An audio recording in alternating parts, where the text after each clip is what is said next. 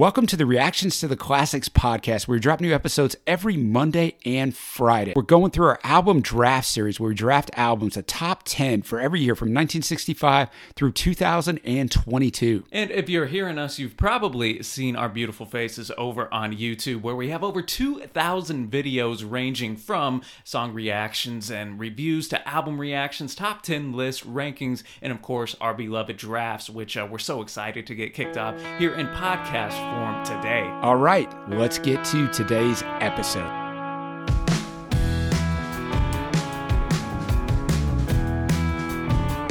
What's happening, everybody? Trey here, joined by my dad, Sean. And today, reactions to the classics. We are cruising along in our series of uh, top five albums of each year draft. And today, Dad, we are up to yet again another loaded year. I'm a broken record here in the late 60s. We are up to 1968. Yeah, just a fantastic year and a seminal year in the history of this country that we live in. We live in the United States, and uh, just a lot of the music starts to reflect that and, and everything that's going on. And uh, yeah, man, this has been a fun series so far. So definitely looking forward to this one. Oh, 100%, man. And if you don't know how it works, uh, one person gets first pick. In this case, it's me. We Yep. alternate every Then I- video. Then I get two and 3 Mm-hmm. He gets four and five, and we just go that way uh, until we get all the way to ten. yeah, man. And then uh, we'll note some honorable mentions at the end. Now, Trey, I'm gonna give you the drum roll, but I'm not Hmm. gonna do it because it'll be too loud on the mic. But we'll just do this pretend drum roll. Who do you got is the number one pick in this iconic year? Dude, well, it's loaded with absolutely legendary records from some of the great bands of all time. Yeah. But uh, if you watch this channel at all, you know I'm a ride or die guy for Jimi Hendrix. The Jimi Hendrix experience, man. Electric Ladyland. I got to give him the first overall pick here, man. Double record. I think it's the band at their most ambitious, and uh, you, you see that in the epic jams of uh, 1983, A Merman I Should Be, or the uh, Voodoo Child 15 minute epic, where Yes, you man. see Mitch Mitchell, one of his great drumming performances. Uh, he's fantastic on here. Then you have some catchy upbeat tunes like Crosstown Traffic, Gypsy That's a Eyes. great one. And then you finish with, our, I'd say, the two greatest closing tracks um, of any record ever. We have uh, Wow. uh, All Along the Watchtower and Voodoo Child. I, I really uh, encourage you to find me a record that has two better closing tracks. Well, I mean, you have to give me a little time. I know you're saying it, you know,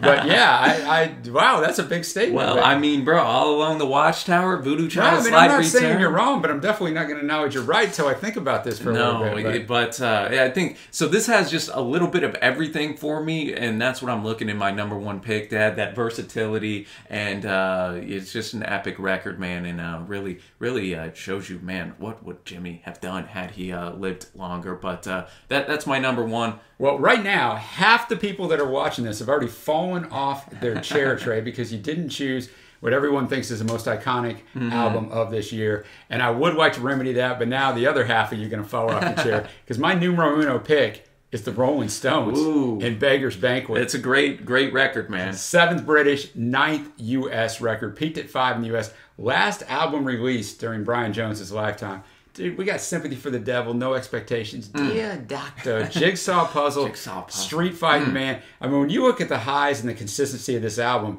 for me, Oh, you know, this starts a four album run, or really for me, a three album run of the Stones that I put up against anybody. It can hang with anybody. I'm not saying it's better than anybody, Mm-hmm. Yeah. but it can hang with anybody. Just, uh, just fantastic. No, I, I think it's one of those that get lost kind of in the big four. You know, people talk about that Sticky Fingers, Exile, or Let It Bleed, man. But uh, really, Beggar's Banquet is, uh, I, I think, a, a titan in its own right. Yeah, I actually put this maybe at number one. Now, it used to be at number three. I don't put Exile up there. It's four for me, although I know it's higher for everybody else. But um, Let It Bleed and Sticky Fingers are awesome. But this may now, over time, have become mm-hmm. my favorite Stones album. You know, if not, it's 1A, 1B, 1C, whatever you want to say.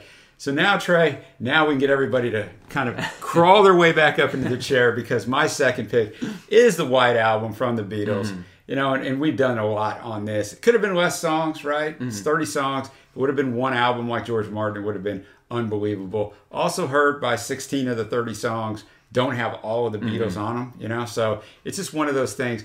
It's got While My Guitar Gently Weeps. I'm so tired. Happiness is a warm Happiness gun. is a oh warm my gun. goodness. There's so many words. Blackbird.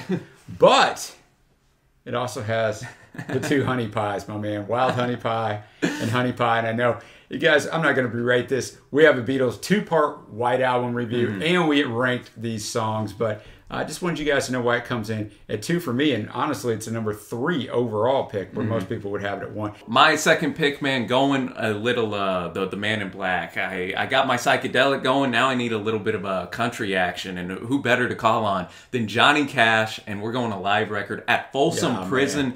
Um, I think it's better than the San Quentin record just by a, a little bit. Me too, um, just by a little bit. T- two fantastic uh, records, and I mean, what a legend, Dad. I mean, Johnny Cash, one of the great recording artists. He's just going to walk into this prison and uh, he leaves it all out there in this. We, of course, have uh, Folsom Prison Blues, which starts the record, uh, one of the great Cash songs ever. Cocaine Blues. Man. There's a lot of blues going Keep on. Keep away from that record. cocaine, brother. Uh, 25 Minutes to Go, The Long Black Veil. Um, you even mixing some humor with Dirty Old uh, Egg Sucking Dog, Flush from the Bathroom of Your Heart, and kind of ends it with a little bit of a, a gospel type of yeah. flair and it's it. the charisma. You oh, said yeah. it's the charisma, Johnny. You feel it through the vinyl yeah, man, and uh, the the crowd is fantastic, and I'm not even gonna hold the fact that the, it's that not was overdubbed. Yeah, well, that's uh, overdubbed, but I just ruined it for you. I wasn't gonna say it, but you said it, so you're right. But uh, I, I, just love this record, man. One of the great live records of all time, and uh, for think, sure thinks it's uh, you know a, a, worthy pick here. And then I'm going uh, with my next pick. I got to go with the debut record from the band music from Big Pink yep. here. Um, you know, we we've reviewed a couple band records. Have. not actually reviewed this one in proper yet, but I, I think this is uh, the band. Um, you could argue at their best, and it was interesting. I hadn't really listened to a lot of their work um, in, in a while, right? And then in preparation for this video, you go back, and I mean, they they got to be uh, one of the great you know bands of all time just in pure musicianship yeah. man. You go back it's just so professionally done. Everything's so tight on here. You of course have one of the great songs of the 60s and the weight. Um, the closer i shall be released is just so packed full of uh, emotion. The wheels on fire and chest fever show off some uh, great uh, guitar work in their own right. And uh, that ironically enough also includes a cover of uh, the long black veil which uh, johnny cash did as well. So what are the odds that my records back to back have that nice there? a little synergistic yeah, man, it, it, must have been destiny, man. But shout out to Richard Manuel and Robbie Robertson and, and Danko and Levon Helm, man, yeah. for uh, for putting this uh, absolute epic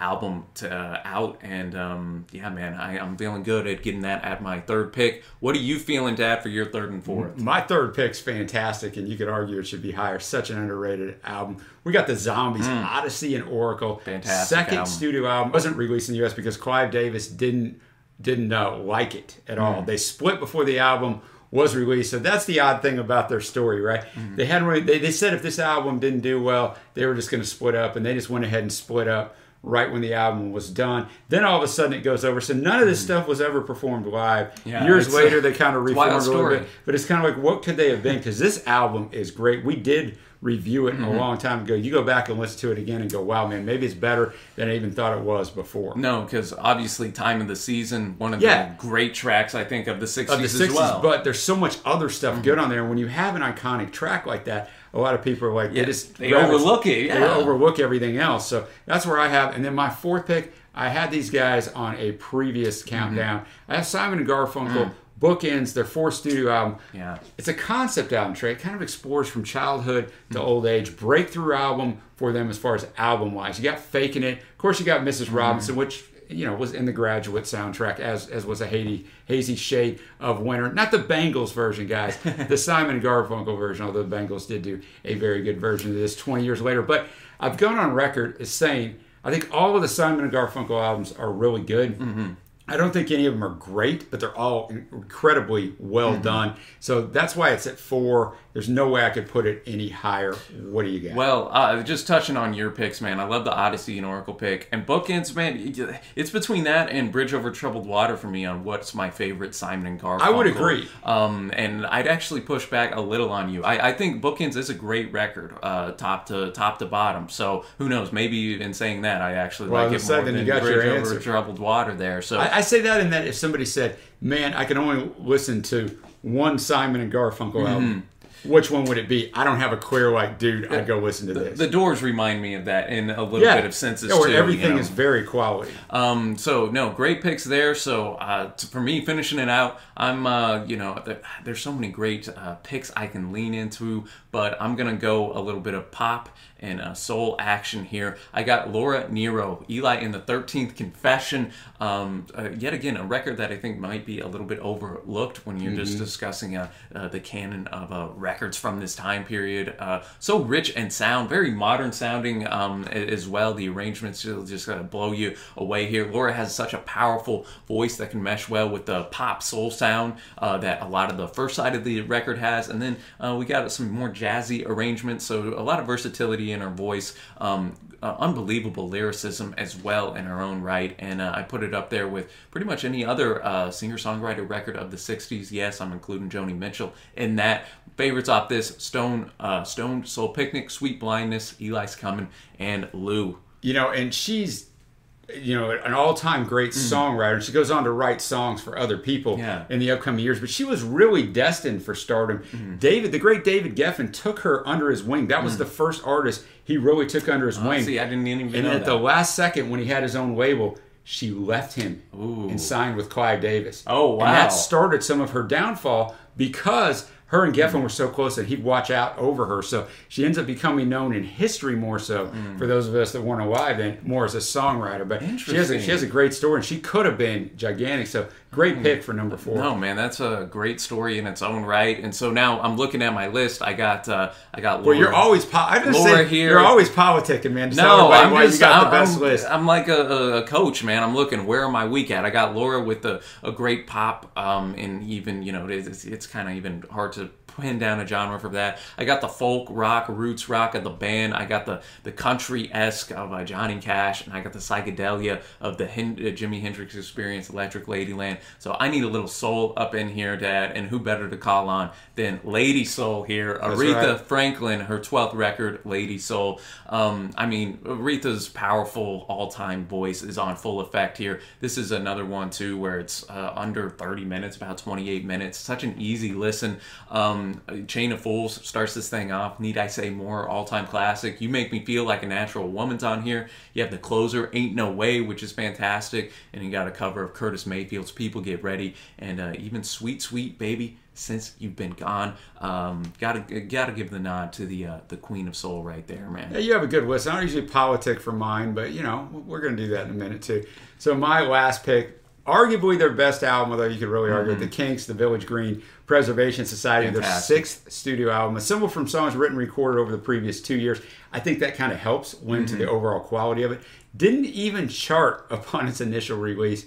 Ray called it the most successful ever flop. Hmm. But one of the problems was it was released the same day as the White Album. No, that that that album is fantastic, and I think it's. Uh, I had Face to Face on my list. Yeah, uh, in I was gonna say- '66, and It's a tough call. It's better than that, and I think it's better than something else, which came out in '67. Um, all three great records. Yeah, which, definitely. Yet again, that shows in this period, like these great artists uh, every year, coming out with classics. Right, exactly. You know, as you made your here's the thing: I have Beggar's Banquet, I have White Album, I have Odyssey and Oracle, Mm. I have Bookends, and I have, of course, the Kinks. So here's the thing, Trey. You're saying how diverse I am. Here's what I'm going to pose to our to our lovely viewers out there. If we stack Trey's five albums up and we stack my five albums up, and we go, you can only listen to one stack Mm. one time, and that's all the music you're going to listen to for the rest of your life. Which stack you going to take?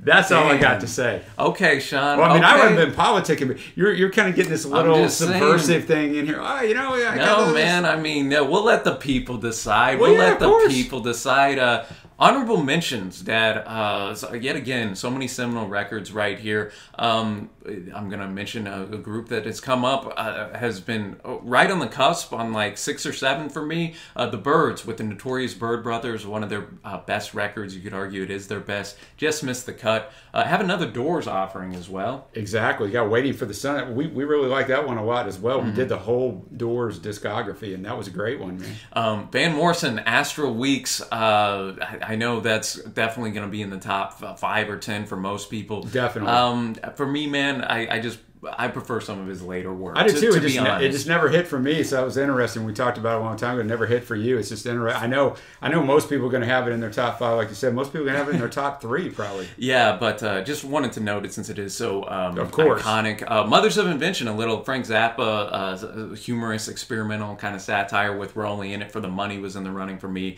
Uh, some psychedelia with a United States of America self titled record, uh, the only record they came out with. I would encourage you to check that out if you like psychedelic music, as well as the Pretty Things record, SF Sorrow, uh, fantastic um, record as well. And then um, oh, I just want to shout out somebody else who maybe isn't so well known, Right. Dr. John. Greatness. Gris-Gris. Uh, you listen to the opening of this and you think it's Tom Waits. Tom Waits was very influenced by Dr. John here, has a bit of that New Orleans type of uh, sound to it throughout. It's only 33 minutes, man. Give it a spin. I think you'll enjoy it. But uh, just wanted to highlight those. And uh, that wraps it up, I guess, for 68, Dad. Yeah, great, great picks. And uh, I guess, Dad. That wraps it up. That wraps it up, man. 1969 uh, on the on Ain't the gonna get much easier, my Woo! man. Ain't gonna get much easier. Oh, this has been a, a fun series, and uh, you know, time to get back in the lab, man, for '69. All right, well, that's going to do it for another episode of the Reactions to the Classics podcast. And for all you music lovers out there, be sure to join the RTTC community on our social media.